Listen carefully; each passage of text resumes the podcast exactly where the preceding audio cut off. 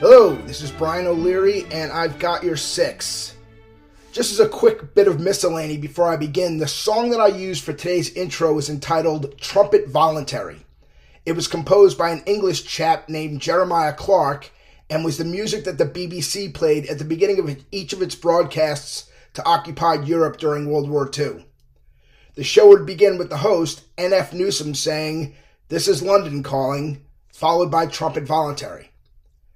After the end of the war, listeners in the Nazi-occupied countries testified to the role that the BBC played in providing accurate information and keeping up morale on the continent. About 3,000 years ago, the city we know today as Jerusalem was called Jebus and was under the control of a Canaanite or Canaanite tribe referred to in the Bible as the Jebusites. Having ruled Judah for about 7 years, King David had succeeded in consolidating his power by subduing the populations of the surrounding regions and convincing them to anoint him as king of all of Israel.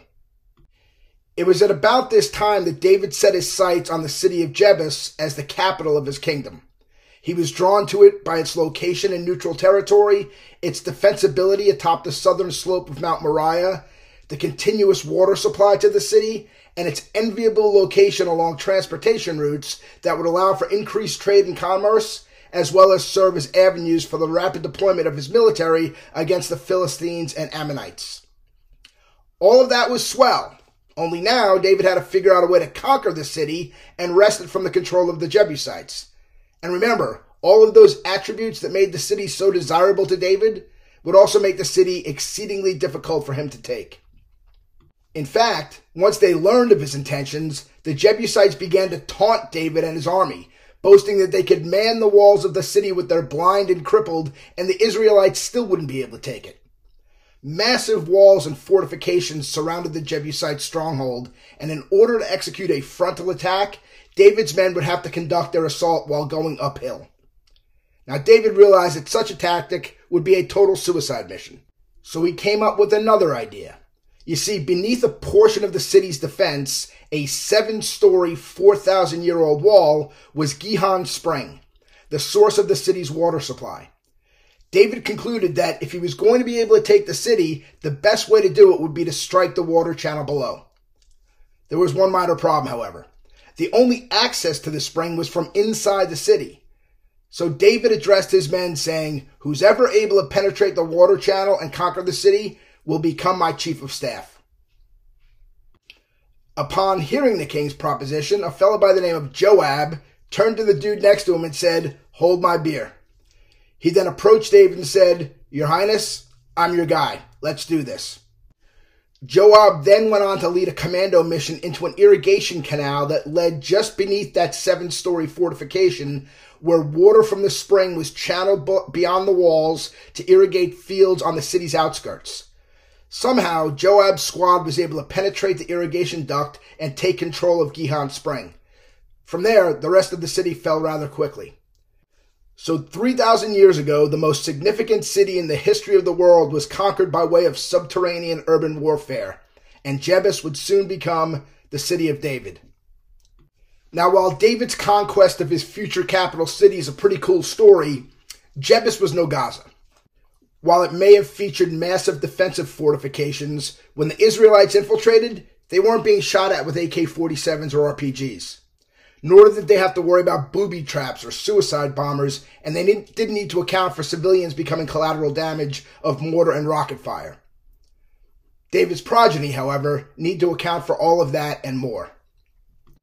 While I don't know too much about the Jebusite ethos, I'm inclined to doubt that, unlike Hamas, they would have used grandparents, children, or hospital patients as human shields. Additionally, David didn't have to factor the safety and welfare of 241 friendly hostages into his military plan. The defensive advantage. Military theorists have long agreed that defense is the strongest form of war, and the reason why is quite simple. On any terrain, the side on defense generally has the natural upper hand. They've likely had time to prepare positions and structures behind which they can conceal themselves from view and protect themselves from incoming fire. The attacking force, on the other hand, if it wants to achieve its objective of overtaking the enemy position, must expose itself to observation as well as enemy fire. This advantage is magnified on urban terrain where pre-existing man-made structures serve as natural cover, requiring far less preparation or improvement. Even without its massive tunnel network, nicknamed the Gaza Metro, Hamas enjoys a natural advantage simply by being on defense, especially in an urban environment.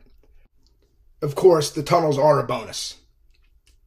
In January 1966, U.S. and Australian forces executed Operation Crimp, which at the time was the largest Allied military action of the Vietnam War. The mission's objective was to capture a key Viet Cong headquarters that was believed to be underground in the vicinity of Củ Chi, just 25 miles north of Saigon. As the Australians and Americans moved through the area, they encountered foxholes, trenches, and mines, but no enemy personnel. However, enemy snipers holed up in tunnels were able to continually inflict casualties on the unsuspecting intruders. After the third day on the ground, the Aussies and the Yanks finally realized that the VC must be underground. Over the following 4 days, the Allied troops discovered over 11 miles of communications tunnels and underground shelters containing stores of ammunition and supplies. Later analysis would determine that the tunnel network spanned nearly 250 miles. Australian engineer units were able to destroy much of the known tunnel system, but when the American forces launched another offensive in Củ Chi a year later, they found that the tunnels had been restored. The Viet Cong would later go on to use them as a base during the 1968 Tet Offensive. Philippine security forces entered the city of Marawi in May 2017 to capture Isnilon Hapilon, the commander of the ISIS-linked Abu Sayyaf group. Military commanders anticipated a relatively brief operation, but were quickly surprised by the enemy's ability to hold out so long. Months before the attack, the Islamist militants had dug holes through concrete floors and buildings, some as much as 10 inches thick. They stored ammunition, food, and explosives in the underground chambers, which also connected conveniently to the city's sewer system. The tunnels enabled the militants to maneuver offensively against Philippine units, move to alternate positions when in danger of being overrun, and shelter themselves from near-daily aerial bombardments, which were aided by state-of-the-art American radar. The region's military commander estimated that at one point, the militants controlled more than 4,000 buildings. The operation that the Philippine brass originally foresaw as brief, instead dragged on for over 5 months. During the Battle of Stalingrad in September 1942, Russian Sergeant Yakov Pavlov's platoon took up a defensive position in a 4-story apartment building that overlooked a large downtown square and provided the Soviet troops with clear lines of sight from 3 sides. Pavlov's soldiers encircled the building with concertina wire as well as anti-tank and anti-personnel mines and in place machine gun positions on the structure's corners. When they detected German indirect fire, they would move to lower floors where they were better protected from the bombardment. When German panzers approached, the Russians would rotate to higher floors in order to fire anti-tank missiles at the vulnerably thin tank roofs. Pavlov's platoon of about 40 men held the building for 58 days, in spite of continuous mechanized and combined arms attacks by the Germans. During the First Battle of Grozny in early 1995, Chechen separatists conducted highly effective anti-armor ambushes against their Russian adversaries. Employing small teams armed only with AK-47s and RPGs, the Chechens engaged Russian armored and mechanized convoys from basements or upper floors of buildings where the Russians couldn't effectively return fire. First hitting the tracks of the lead and trail vehicles to prevent withdrawal, the ambush teams would then strike the vulnerable points of the Russian armored vehicles and tanks, and then move along the convoy's flanks to continue their assault. In just the first 3 days of January, the Russian 131st Motorized Brigade lost 102 of its 120 armored vehicles and 20 of its 26 T-80 tanks. The 3rd Battalion of the Russian 6th Tank Regiment brought 31 tanks to the fight. By the end of the battle, only one of them remained fully operational.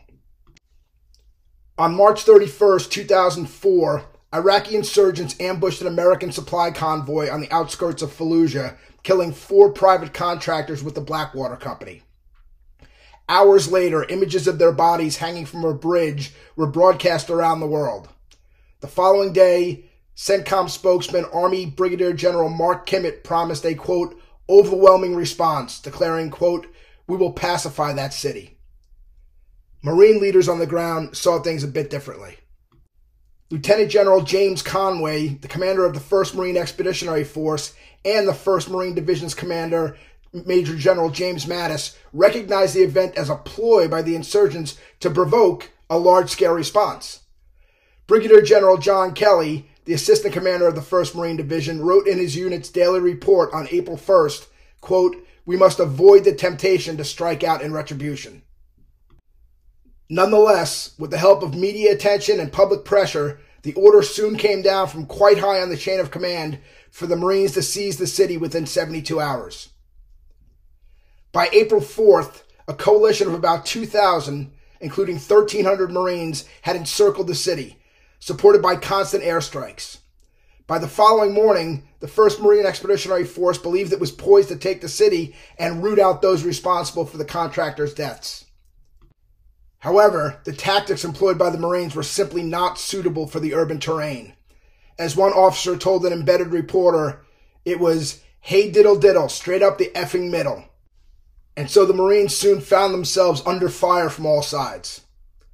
Over the ensuing 3 weeks, insurgent positions were hammered by AC-130 gunships firing 105mm artillery rounds from above. The Marine Scout snipers in the city each averaged an incredible 31 confirmed kills during the battle. However, U.S. forces found that they were no closer to eliminating the insurgents. As CENTCOM Deputy Commander General Lance Smith would opine, it was like we kicked a hornet's nest. The U.S. military withdrew from Fallujah on May 1st, turning the operation over to the Iraqi Fallujah Brigade. By September, the brigade had dissolved and its American-supplied weapons and equipment were turned over to Sunni insurgents. These developments, of course, forced the U.S. to return to the city that November. The second battle proved successful, with the Americans retaking Fallujah. However, the engagement proved to be the deadliest involving U.S. Marines since Vietnam, claiming the lives of 82 Americans. The luxury of prep time. As it awaits the impending assault, the defensive force has really nothing to do but prepare and continually improve its positions.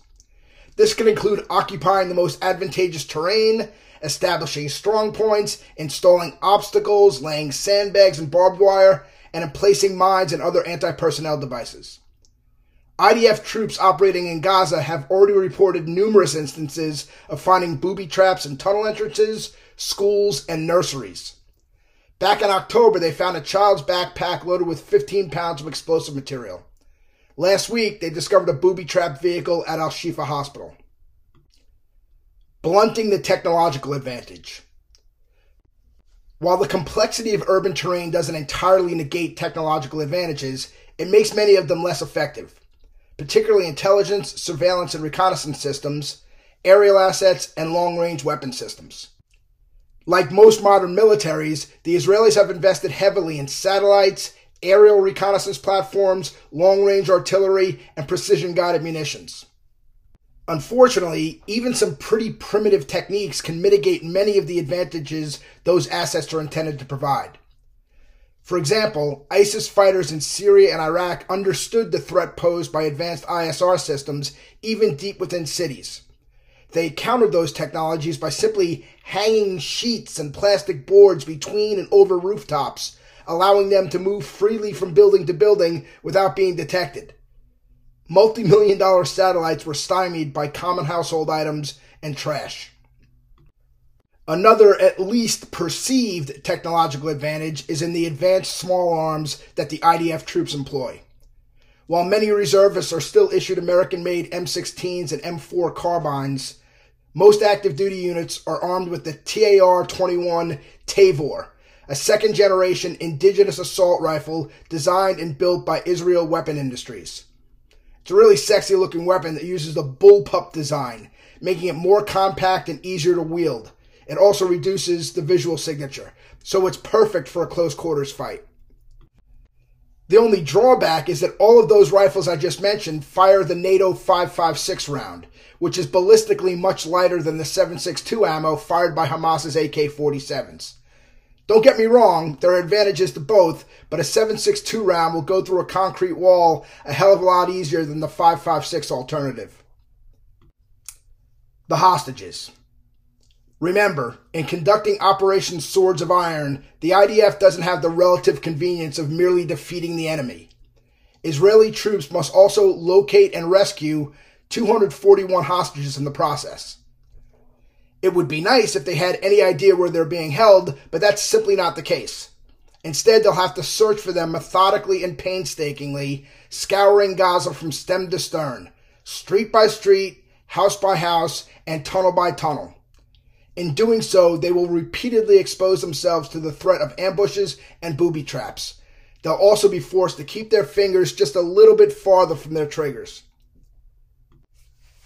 Options and non-options.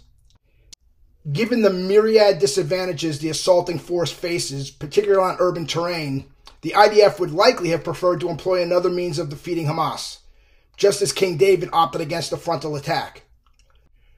Soon after initiating the ground operation, the IDF had Gaza City surrounded and could have conducted a siege of the Hamas stronghold. Such a tactic would have spared the lives of the 66 Israeli soldiers who have died so far in the fighting.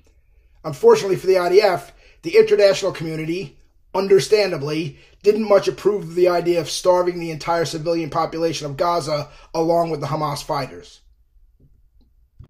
Also, considering the fact that the IDF is determined that Hamas has military positions throughout the territory, one could argue that Israel would be within its rights, per the laws of war, to simply carpet bomb the place. Now, to be clear, I'm not advocating that course of action, I'm just saying. Still, let's not forget whose idea it was for Hamas to concentrate its resources and manpower in a city so densely populated with civilians. Likewise, it was Hamas who chose to construct tunnels and command centers beneath civilian hubs, including hospitals, schools, and refugee camps. A few weeks ago, the IDF discovered a tunnel under a children's amusement park. So anyway, with those strategically more expedient options off the table, a ground offensive was the IDF's only choice. One silver lining is that they've been preparing for this contingency for quite a while. Throughout the Second Intifada from 2000 to 2005, the IDF engaged Palestinian militants in numerous street fights across the West Bank and Gaza, convincing military leaders that its soldiers needed to be better prepared for urban combat. Accordingly, in 2005, Israel began construction of a $45 million urban warfare training center on the CLM Army base, about 17 miles southeast of the border with Gaza. Known as Mini-Gaza, the 60-acre facility consists of about 600 structures, from 8-story buildings to schools and shacks, many of them adorned with militant posters and murals depicting fallen Palestinian militants. Since October 7th, the IDF has been pushing units through Mini-Gaza at a heightened pace, hoping to equip them with the skills necessary for the fight against the Palestinian insurgents. Of course, the training will not negate the advantages Hamas enjoys simply by being on defense, but will hopefully make the IDF troops better prepared for the urban fight than U.S. forces were for the First Battle of Fallujah. Thanks for listening. I'll talk to you soon.